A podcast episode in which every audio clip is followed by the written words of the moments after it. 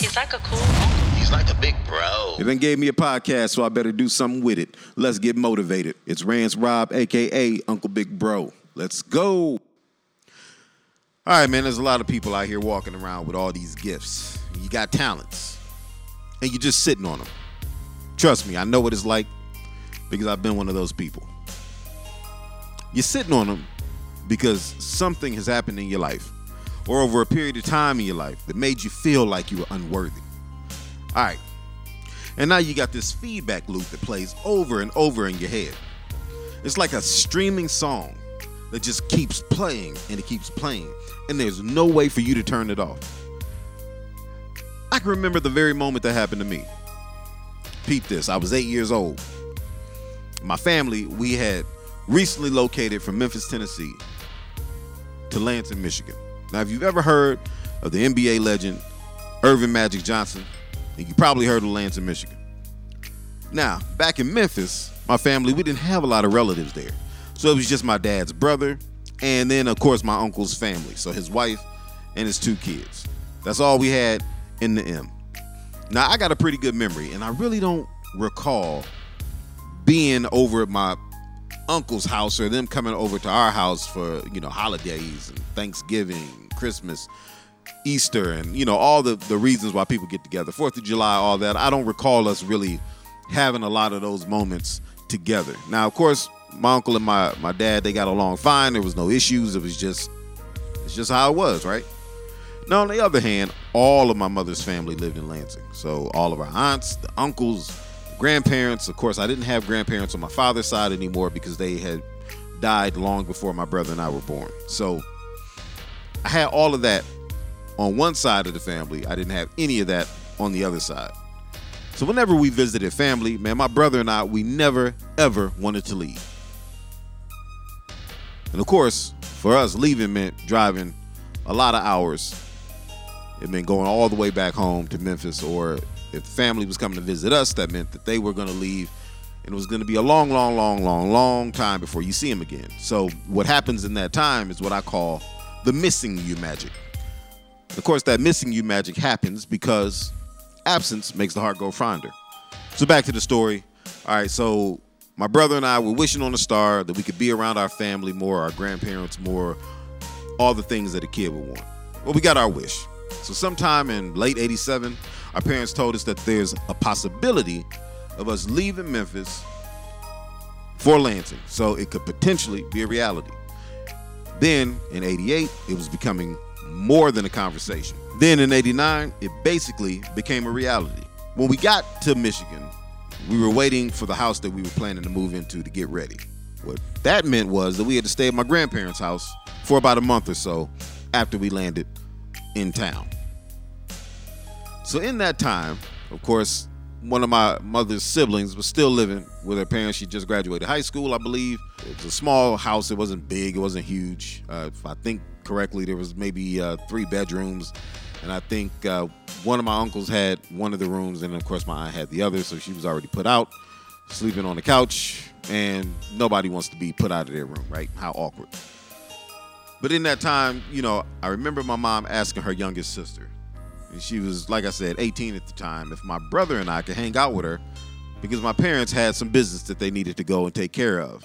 And I believe it was going to be a situation where they were going to be need- needing to be gone late into the night. And so my aunt, she had plans to go out with her friends. And my mom said, well, you could just take them with you, because it was pretty much like a carnival. It was not something serious. And she was like, they're well-behaved boys. We'll give you some money. And yeah, you just take them with you and have some fun. Now, in some deep, angry place. I mean, a very low vibrational place. And we all had these moments, right? My aunt, I can still hear her to this day, screamed out, I don't want to take those ugly little nappy-head boys nowhere, nowhere, nowhere. I felt my soul leave my body. Now, look, I was eight years old at the time, and I didn't know that somebody who's supposed to love me, who we shared a bloodline with, I, I, I didn't know, I didn't realize that they could say something so hurtful, so dreadful, man, so with so much hatred in their hearts. Now y'all got to understand, and I'm going to bring some context to this. My aunt, she's light skinned with long flowing natural hair. She was super talented. She could play multiple instruments. And as a kid, man, I thought she was the coolest thing walking. But little did I know that ugly little nappy head boys would stay with me for years and years and years. So I became insecure, man. When I met new kids or I met new people, I couldn't help but wonder if they think I'm an ugly little nappy head boy. That's that feedback loop that keeps playing and playing and playing. Now back in Memphis, I didn't catch strays for being dark skinned because a lot of folks down there was dark skinned. And I was told I was handsome in the South, but in the North, man, one thing I found out at a young age is that the people were a little colder, a little bit meaner, like the weather in the wintertime. Now, what does that have to do with fear? All right, I'm gonna break that down to you, because sometimes what happens in life is that people will saddle you with insecurities and then they move on with their lives while you carrying the weight.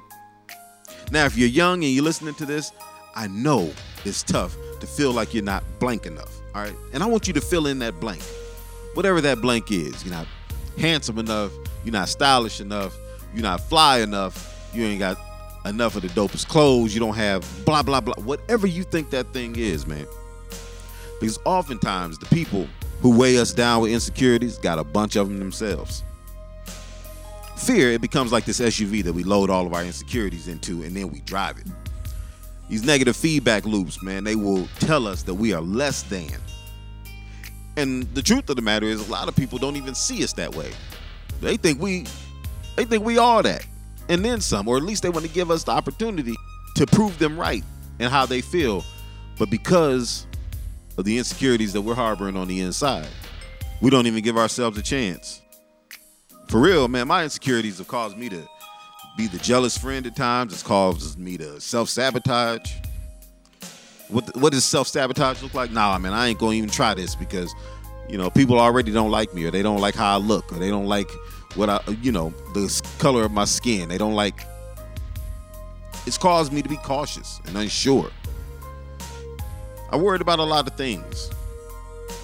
And a lot of those things that I worried about, it limited my success.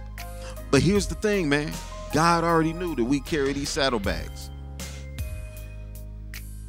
But the truth of the matter is, man, if you, I don't know, if you believe in macaroni and cheese, you believe in, in, in Buddha, you believe in Allah, I don't know, whatever you believe in, you got to know that God has a place for you to lay down those insecurities so you can keep moving. Now, the key here is that you've got to, you've got to, you've got to resist what fear does, which is make you plant your feet and choose not to move, and then you hide your face, all right? You ever been to a party, man, and you see all the people who refuse to get on the dance floor? They just sit there and they observe everybody else having the ball. They doing the Cupid Shuffle. They doing that Tamia dance. They they twerking. They do whatever they doing. Running man, it don't matter. Whatever area you from. You've probably been to a party. You've been to a wedding. You've been to some sort of event where folks is on the floor and they're having a good time. Some of those people can really move. And then there's some people who can barely dance at all. All they got is a mean two-step. But guess what, man? They're in the mix. And they're having a great time. And they're being where the, where the action is. Too many people refuse to get out on the dance floor, especially in real life, especially when you got a dream. There's too many people that have been saddled down with regret because all they want to do is not look bad. They want to not look bad. And so instead of going on the journey and doing something dope with life, they decide to sit back because not looking bad is the most important thing. Trust me, I've been there. I've been there before. One of the dopest things that happened in my life, man, it was it was a conversation that my dad had with me because he saw me struggling. I remember being uh, about a sixteen-year-old boy, teenager, and I was really struggling with the way I was being perceived, you know, for my, my, my skin tone, being told by girls you're too dark, and being all of these things that that were very uh, paper bag testy. And so if you're not familiar with black culture and you happen to listen to, to this, skin tone, skin color has always been uh, a sore spot for some And it's been a way to divide folks in other ways, man. So you, if you're light-skinned or fair-skinned, you know, you might be considered better looking, more handsome. And so, you know, Pops had to pull me aside, man. He had to tell me. He said, I see everything you're doing. I see what you, you, you're really struggling with this.